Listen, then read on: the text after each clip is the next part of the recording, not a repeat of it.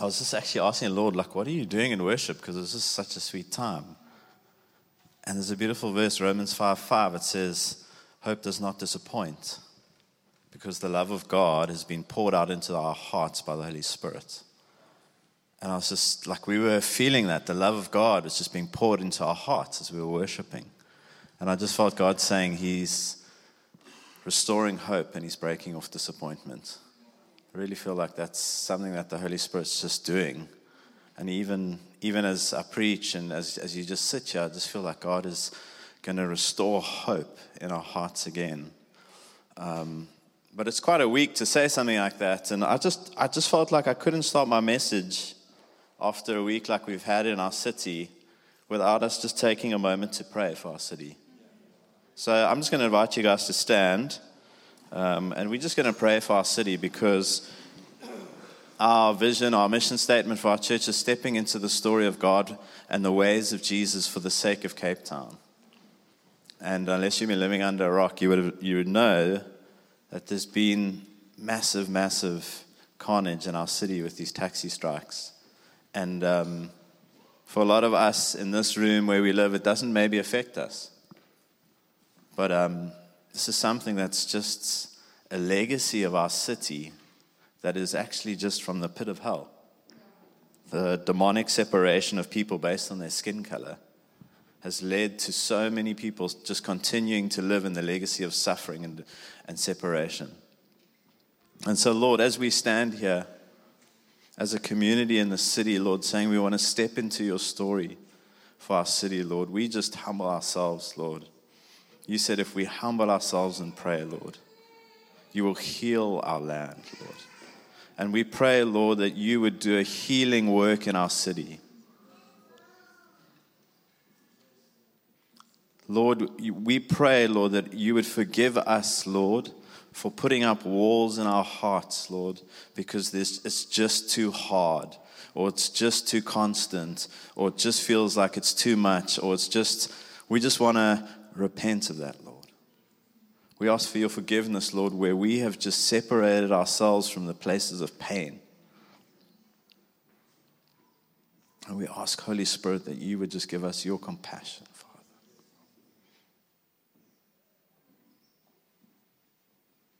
We pray for our city, Lord. May we be peacemakers, Lord.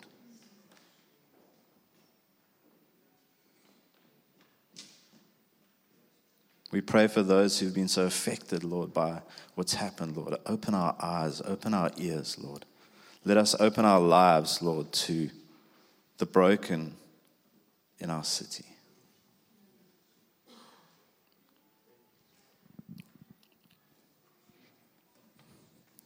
Come, Holy Spirit. Amen. Amen. Jenna reminded me of that photo that's up there that I took on Sunday, the 23rd of July. That it is actually, you, can't, you might not be able to see it, but it's actually a double rainbow over the city. And I was just like, wow, there's promises over our city. And God's calling us as individuals and, and as a community of people who say we carry the, the heart of God and the ways of Jesus to step into those places of pain and to bring the promise of his presence. Amen? As Julie said, it's interactive. So let's go. Um, I was looking up the word signal. I mean, it's like so, so obvious. You actually like if someone had to ask you to explain what does signal mean? Something that shows that something else exists or is likely to happen. It's quite a cool definition. And I was just thinking of us as a church. We can be those that show that something else exists or something else is likely to happen. May that be a prophetic declaration over us as a church that there's something else that exists in the midst of crisis, in the midst of turmoil, in the midst of the realities that we face. We are prophetic declaration to the city. He's calling us to be hope carriers, that we carry something else in our heart with the anticipation that something is likely to happen. Amen. That's for free. It's not even in my notes. So, Jen, guys, if you haven't been here for the last 75 weeks, we've been going through the story of Abram and Sarai, Abraham and Sarah, and we're coming to into land and just praise the Lord. What an amazing, amazing series. And um, I've got the fortunate job of preaching on two chapters. So we'll be done by 11:30. I'm joking. okay, Genesis 22 verse 20 to the end of 23. I'm going to read it. I know it's small, but don't worry, I'm going to I'm going to zoom in on that and I might jump over a few names because of time. But now after these things you can leave it as it is. It was told to Abraham, behold Milcah, which was his sister-in-law, has also, bo- has also borne children to your brother Nahor, and lists all the children. Um, I think these eight Milcah bore to Nahor, Abraham's brother. Quite a thing, eh? You spend your whole life, we spend how many months waiting for them to have one child, a whole story, and then boom, his brother has eight kids. Must, what it must be like being related to Taryn and Julie. Um, okay, Sarah's death and burial. Sarah lived 127 years. These were the years of the life of Sarah, and she died at Kiriath Arba, that is Hebron, in the land of Canaan. And Abraham went in to mourn for Sarah and to weep for her. And Abram rose up from before his dead, and he said to the Hittites, I'm a sojourner and a foreigner among you. Give me property among you for a burying place, that I may bury my dead out of my sight. And the Hittites answered Abram, Hear us, my Lord, you are a prince of God among us. Bury your dead in the choicest of our tombs. None of us will withhold from you his tomb to hinder you from burying your dead. Abraham rose and he bowed to the Hittites, the people of the land, and he said to them, If you are willing that I should bury my dead out of my sight, hear me and entreat me for Ephron the son of Zohar, that he may give me the cave of Machpelah, which he owns. It is at the end of his field for the full price, let him give it to me in your presence as property for a burying place. Next slide. Now, Ephron was sitting among the Hittites, and he answered Abraham in the hearing of the Hittites, of all who went in at the city of the gates, No, my Lord, hear me. I give you the field, and I'll give you the cave that is in it. In the sight of the sons of my people, I give it to you, bury your dead. Again, Abraham bowed before the people of the land, and he said to Ephron in the hearing of the people, but if you will hear me, I give the price of the field, accept it from me, that I might bury my dead there. Ephron answered, My Lord, listen to me. A piece of land with 400 shekels of silvers, what is that between me and you? Bury your dead. Abraham listened to Ephron and weighed out the silver that he had named in the hearing of the Hittites 400 shekels of silver, according to the weights current among the merchants. So the field on Ephron in Machpelah which was to the east of Mamre, the field with the cave that was in it and all the trees, ba ba ba ba ba, was given to Abraham as possession in the presence of the Hittites. After this, Abraham buried Sarah his wife in the cave of the field in the land of Canaan. The field and the cave that is in it were made over to Abraham as property for a burying place by the Hittites. Cool story. Awesome. Aren't you guys full of faith? We are going to change Cape Town. We are on the southern tip of Africa in 2023, and we are reading about someone burying his wife 3,000 years ago in the ancient Near East. What are we doing? 4,000, even 4,000. So I'm just going to zoom in on a few things here. It's, it's um, you might not be able to see that, um, but from the date that Abraham was called to when he died was 100 years. From the day that he was called and God gave him a promise, it was 25 years until his son Isaac was born, the son of promise. So that whole story we've been hearing, like from chapter 12, I think, to 20 or 21, was 25 years. And then you've got another 75 years um, before Abraham dies. And it's at the bottom that says death of Sarah. She was 127 and Abraham was 137. So Genesis 23 1 says, Sarah lived 127 years. These were the years of the life of Sarah. And I was just thinking, she had, in the story, she had 25 years that were under like the scrutiny of Scripture. And then we don't really hear anything else for the next 37 years of her life. Um, for Abraham, it was longer. He lived another 38 years after Sarah died. And um, I was just thinking, isn't it amazing? Like, God zooms in on, this, on these two people, on this promise, on the destiny that He's got over their lives. And it seems like forever. And in the scheme of it, it's like a short snapshot in their life in which God is doing something significant. And I just felt to say that, you know, for many of us, we just need to come back to the place where we know that God holds the time in his hands in our lives. Sometimes it's so easy to feel like, I don't know, maybe, maybe I'm just having a group therapy session here because I turned 40 this year and I'm like midlife crisis and I'm like, what, what am I doing with my life? What, am I, what have I done with my life? Where am I going? But you know, God can do something in a, in a period, in a passage of our life that can set us up for the rest of our lives. So, wherever you are in the space of your life, you know, it's, it's so easy just to think, like, you know, I've got like, I don't know, 70, 60, 80 years. Like, am I missing it? No. When we give our, when we give our hearts to the Lord, when we surrender our, our time before God, He can do something with the time of our lives that way exceeds our ability to control it in human, in human terms if that makes sense. But I really want to zoom in on this next slide. Um, Genesis 23 2, it says, Sarah died, and Abraham went in to mourn for Sarah and to weep for her. And that phrase, that he went in to mourn for her, just struck me.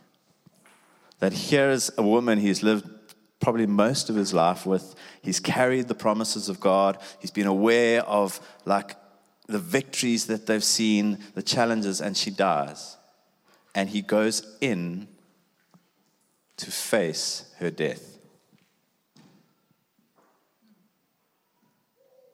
When others rush out, we rush in. So that's something I read this week. And I don't know if you guys remember what Pete Hughes was saying God always meets us in the place of pain. And God wants us to be people who rush in to the places of pain in other people's lives. And for many of us, we face death, we face loss, we face disappointment. But I was so encouraged that Abraham, he actually went in. There his dead wife lay, and he faced head on probably the biggest loss, the biggest pain that he'd ever felt in his life the loss of his wife. And then it says, he mourned her. I looked up, look up the, the meaning of that word mourn. It means to tear the hair and beat the breasts, to lament, to express passionate grief, to express regret or disappointment about something. So, like he wrestled he wrestled with this loss. He mourned. And you know what's so interesting about Abraham? Is that he had a legacy in his own life of a father who never mourned the death of his son.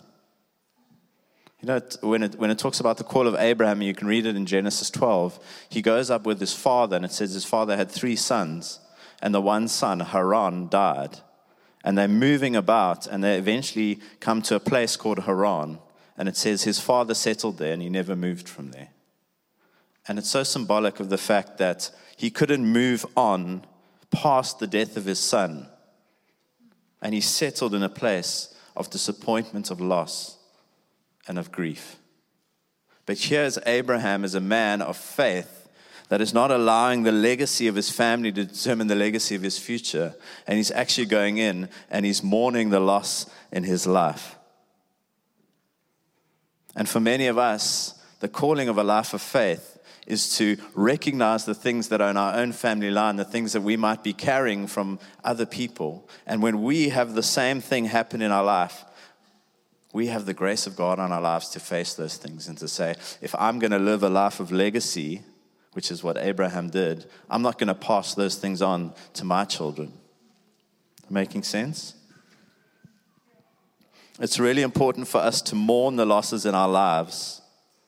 This is what Isaiah 61 3 says to grant to those who mourn in Zion, to give them a beautiful headdress instead of ashes, the oil of gladness instead of mourning, the garment of praise instead of a faint spirit.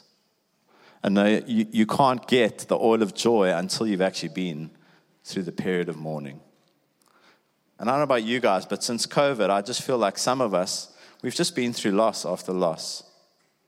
In fact, like the, the world we're living in is like we just keep reeling from losses and disappointments. And God says to us, I'm the God who comforts you in the, in the midst of your losses. But I'm inviting you to be a people who know how to mourn and who know how to come to me and carry your disappointments with me. And then it says that he wept. So he didn't only mourn, but he also wept. He cried, he wailed. Weeping may last through the night, but joy comes in the morning. And I don't know if you remember, but Pete, Hughes gave us a word that we would, as a church, going through, a, some of us were in a season of weeping because the joy is on the way. And for some of us, I just felt like God wants to give us the gift of tears. Because sometimes you just have to mourn over those things and face them because He's got more for you. There's an amazing verse in Psalm 84, verse 6. I remember I came across this verse when a friend of ours died one night on a mountain 2015. And it says, Those who pass through the valley of Baca make it a place of springs. The autumn rains also cover it with pools. Or, as the Passion says, even when their paths wind through the dark valley of tears, they dig deep to find a pleasant pool where others find only pain. He gives them a brook of blessing filled from the rain of an outpouring. And for some of us, we just need to sow in some tears because we got a lot of joy that we're reaping. And for some of you, you've been through a season where you've been sowing in tears, and there's joy that's coming. And then in verse 3, it says, And Abraham rose up from before his dead. Just picture this like he's been weeping. We don't know how long. The Bible speaks in many places of like lengths of mourning, but here it, it doesn't say. And it says, He rose up from before his dead. He didn't rise up having buried her, but he rose up from before her. When we've mourned the losses and wept through the night seasons of pain in our lives, we awake to the joy that comes in the morning. And I just feel like for some of us, the enemy is trying to keep us in a place of like constant grief and constant mourning, or just like not moving on from the losses in our lives because he, he knows what happens when we rise up. He knows what happens when we rise up. But when the Comforter comes in, he comforts us so that we can comfort others with the comfort we ourselves have received. That's what the Bible says. And I remember um, a, few, a few years ago just going through some stuff and like really just harboring some disappointment in my own life, just in terms of the prophetic and some of the promises of God. And I remember listening to a message. I can't even remember what the message was about, but this guy shared a verse I'd never heard before, and it like struck me straight between the eyes. 1 Samuel 16, verse 1. It's talking about the story of Samuel and Saul. The Lord said to Samuel, How long will you mourn for Saul, since I will have rejected him as king over Israel? Fill your horn with oil and be on your way. I'm sending you to Jesse of Bethlehem. I've chosen one of you, I've chosen one of his sons to be king. And I felt like God said to me, How long will you continue to mourn? Rise up, fill your horn with oil, and go. And it was just like this moment of God saying, like, the season of mourning is over. The season of being disappointment. The season of like ruminating on those things is over. Rise up, get up, fill your horn with oil, take the promises that I've spoken over your life, hold them in your hand, and go. Because I'm sending you to people, and I need you to be a person that is able to mourn and get up and walk on. And it like just did something in my life. And I, and I haven't thought about that verse since this morning. And I felt like for some of you, God is just saying, like, rise up, fill your horn with oil. You know what God's placed within your hand. And go, I'm sending you to people. Because there's a destiny over your life that is bigger than just what you can see right now. God has placed you in places that need light.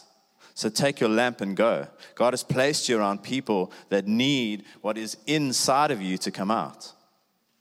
Somebody say amen. And then he says in verse 4 I am a sojourner and a foreigner among you. And it struck me because can, here's Abraham. He's got promises over years and years and years and years that God is going to give him land, that God is going to use him to bless the whole earth. And here he is, his wife has died, and he's basically saying, coming to these guys, and he's saying, I'm a, I'm a sojourner, I'm a visitor, I'm a tenant. I've got the destiny and the promises over me of being someone who's going to leave a legacy. And in, in those times, land was equivalent to blessing and legacy. Like that's why they fought so many wars, because the land that you left your next generation was the sign of your legacy and your greatness in that culture. Here's a man that God has spoken greatness over him, and he doesn't even own a single plot of land. And he comes to them and says, I'm a tenant, I've got nothing. I'm a foreigner among you, but I want to buy some of your land. And I found this so profound because while he had not yet entered into the fullness of the promise of God over his life, he lived with a man who had the promise of owning and possessing land. He lived with the mind not of a tenant, but a landlord. He didn't live with a victimhood mentality. And then we go into this whole passage where it's like Abraham and the guys, and they keep bartering about, like, let me buy your land, let me let me, like, no, we'll give it to you. No, I'll buy it. No, you can have it. No, I'll buy it. And um, it's, I, have I read up quite a bit about it because it's quite random. I'm like, what is this whole thing? And it's basically the whole customs that they used to have in, the, in, in that culture of like, you've got to be super polite. And then, you know, so they went through a, a whole process. But the whole, the whole idea here is that Abraham is fueled and he's got the vision in his mind that God has called him as a man to possess the land. Genesis 15 7. I'm the Lord, the, your God, who brought you out of the Ur of the Chaldeans to give you this land to possess it. Genesis 17 8. The whole land of Canaan, where you now reside, I will give it as an everlasting possession to you and your descendants after you. God didn't just give the land to Abraham, he gave it to him to possess it. And it's interesting how God gives us things, but he also says, I'm giving it to you to possess it. It's like God gives us promises, but then He wants us as people to step into those promises and take ownership of them and live into them. Some of us are living in the very land of promises of God and haven't realized that His promises weren't only to bring us into something, but were designed for us to take possession of the very thing He had promised.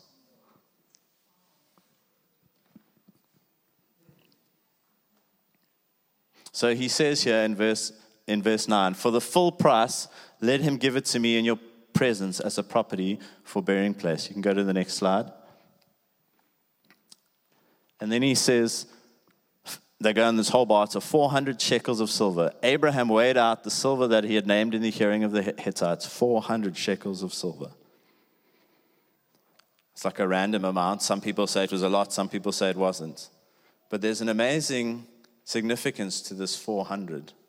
Because earlier in Genesis, I think it's Genesis 15, Abraham has an encounter with God in his dream. And he says, I'm going to give you this land, but then the, your people are going to come under oppression, and they're going to be under oppression for 400 years, and then they're going to come back to possess the land. So when, when, when Ephron names this, this price of 400, he doesn't haggle, he doesn't barter. He knows in the back of his mind there's a 400 year window when my period, when my people are going to be out of this land, but they're going to come back in this. So I'm willing to pay a price for every year that they're going to be out, knowing that I'll own a piece of land that God has given me so that when my people come back in, I've already taken land which they're going to possess in future.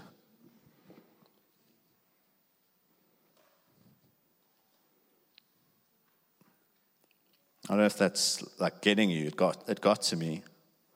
Because in our culture, we are so independent and we're so individualistic that our default is to view our lives through the lenses of our individual hopes, dreams, callings, desires. Or was it just me? Just me. It's just me today. On my own up here. But the perspective of God is always bigger than the nucleus and the extent that we live our lives in. So, what was happening? Abraham was seeing ahead of him that 400 years' time, God is going to be good on his promise. And what I'm not living in now, someone else in a future generation is going to live in. So I'm going to pay a price now so that they can enter into something that didn't cost them something, but it cost me something.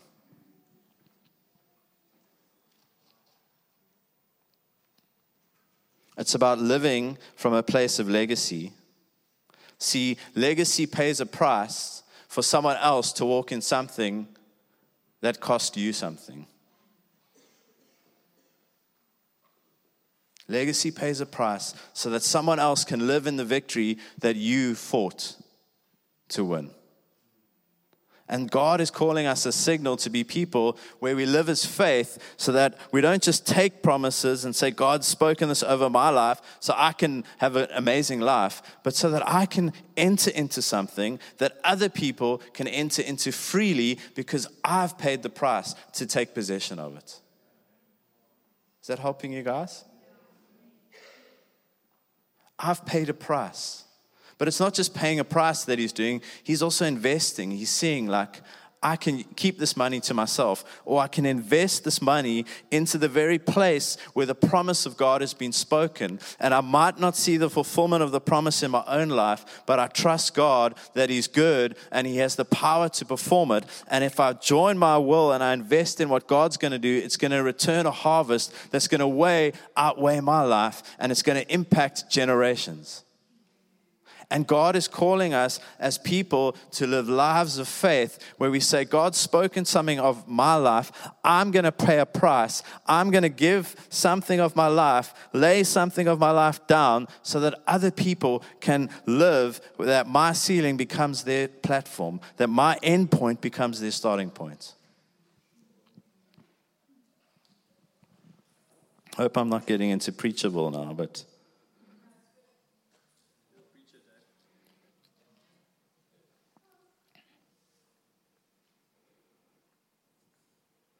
He has this one moment of negotiation with this guy, and it can go, you know, any way.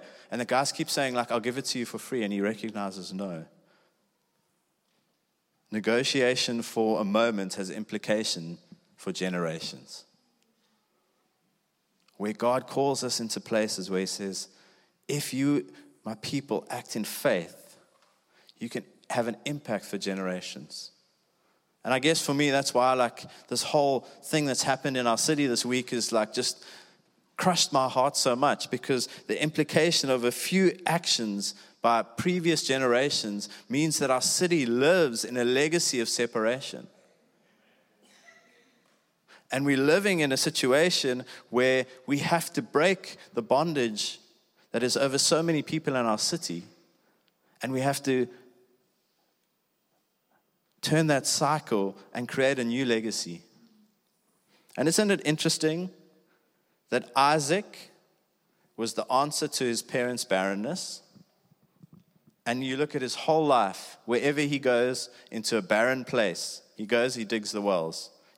Wherever he goes, it says he was a man of abundance. You can read the story of Isaac. There's a few occasions where they had to kick him out because he had got too prosperous and too abundant, and the kings asked him to leave because people were getting jealous. Because he was the answer to barrenness wherever he went.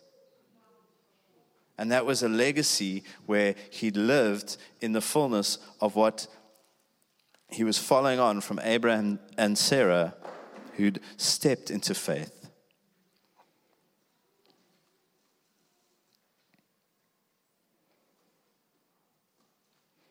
This isn't just about human effort and being like, cool, I'm gonna like, like pay a price and I'm gonna be that guy and I'm gonna invest. No, this is a matter of faith in the face of the impossible.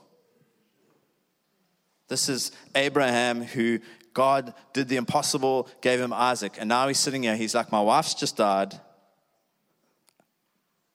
I'm in a foreign land, but I'm going to take possession of something, even if it costs me something. And we can flip over to chapter um, 25 very quickly.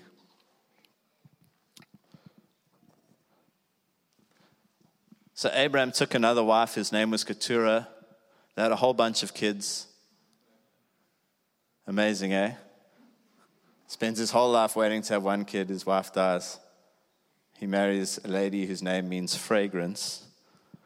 And they have a whole bunch of kids. And then it says, but Abraham gave all he had to Isaac. Verse 5. These were the days of the years of Abraham's life 175 years. He breathed his last. He died in a good old age, an old man and full of years.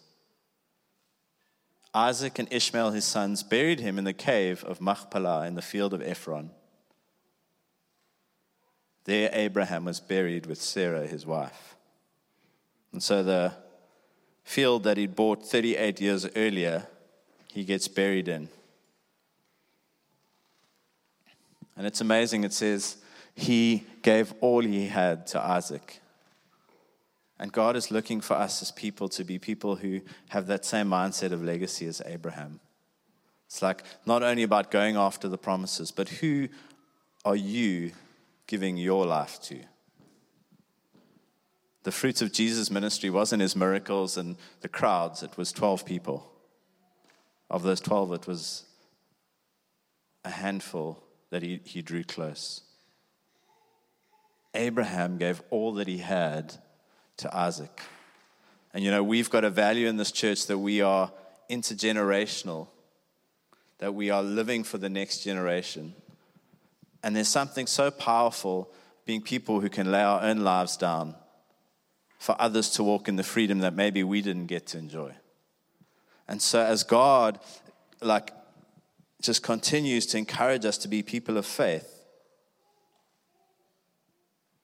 let us have a vision for giving our lives away to other people. Who are you pouring your life into?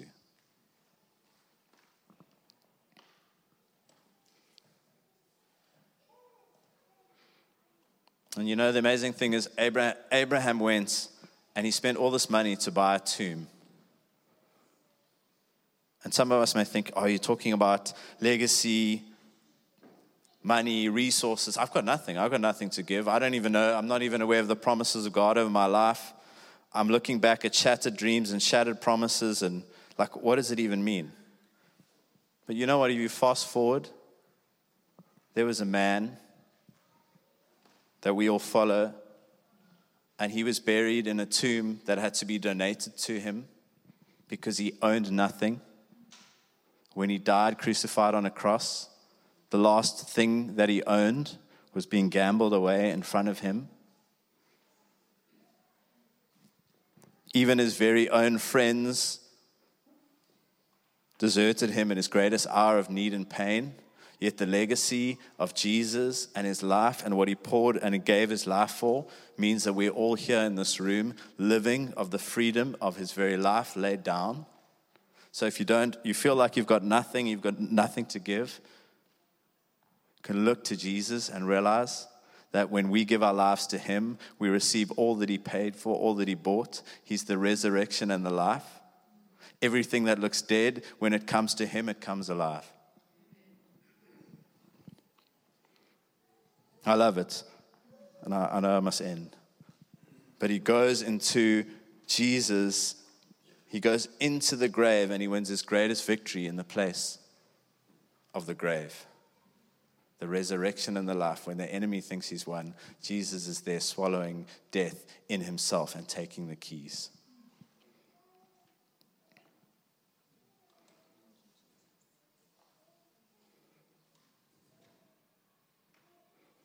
And I want to end with this description of the life of Abraham. Romans 4, verse 18 to 21. It says, Against all hope, Abraham in hope believed, and so became the father of many nations, just as it had been said to him, So shall your offspring be. Without weakening in his faith, he faced the fact that his body was as good as dead since he was about a 100 years old, and Sarah's womb was also dead. Yet he did not waver through unbelief regarding the promise of God, but was strengthened in his faith and gave glory to God, being fully persuaded that God had the power to do what he had promised. Against all hope, Abraham in hope believed. Why don't you guys stand? Against all hope.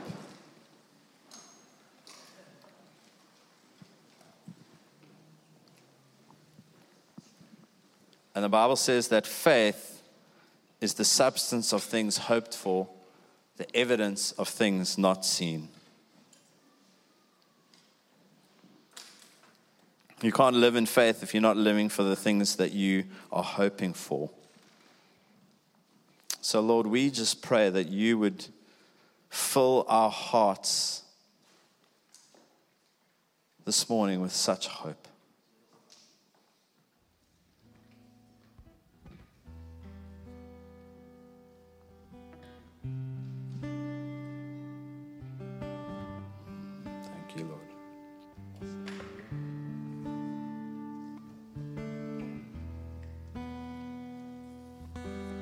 Our hearts with such hope, Lord.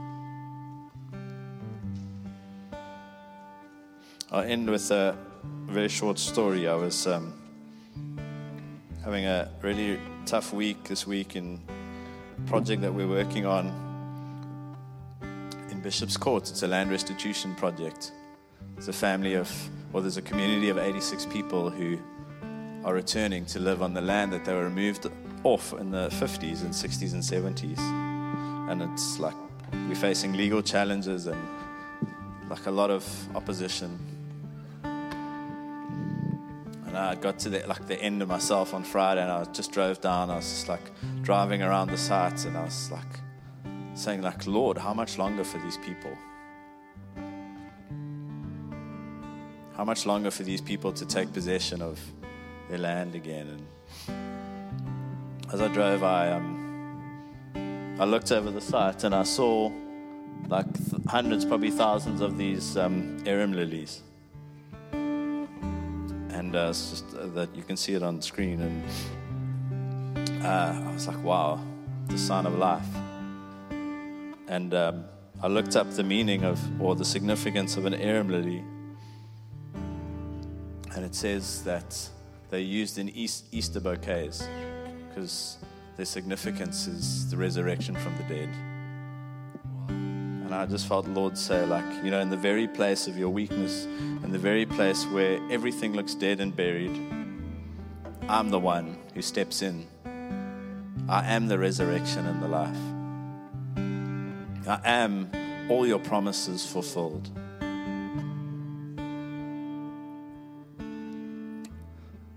So, Lord, where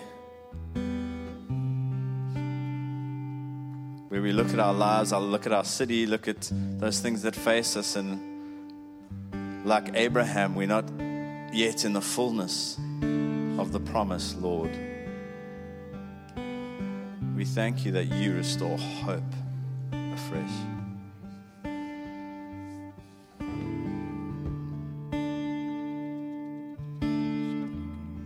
And I pray right now, Holy Spirit, that you deposit a fresh outpouring of hope Yes, Lord. Yes.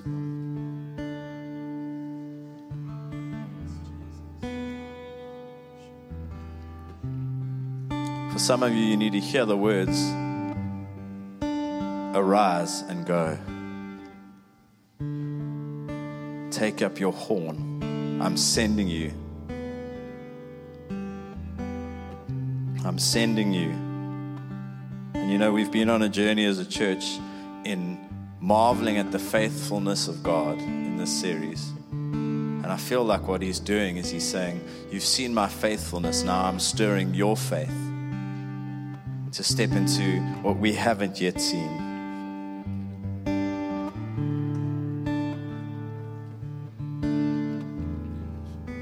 So, Lord, we thank you that you are the God of all hope.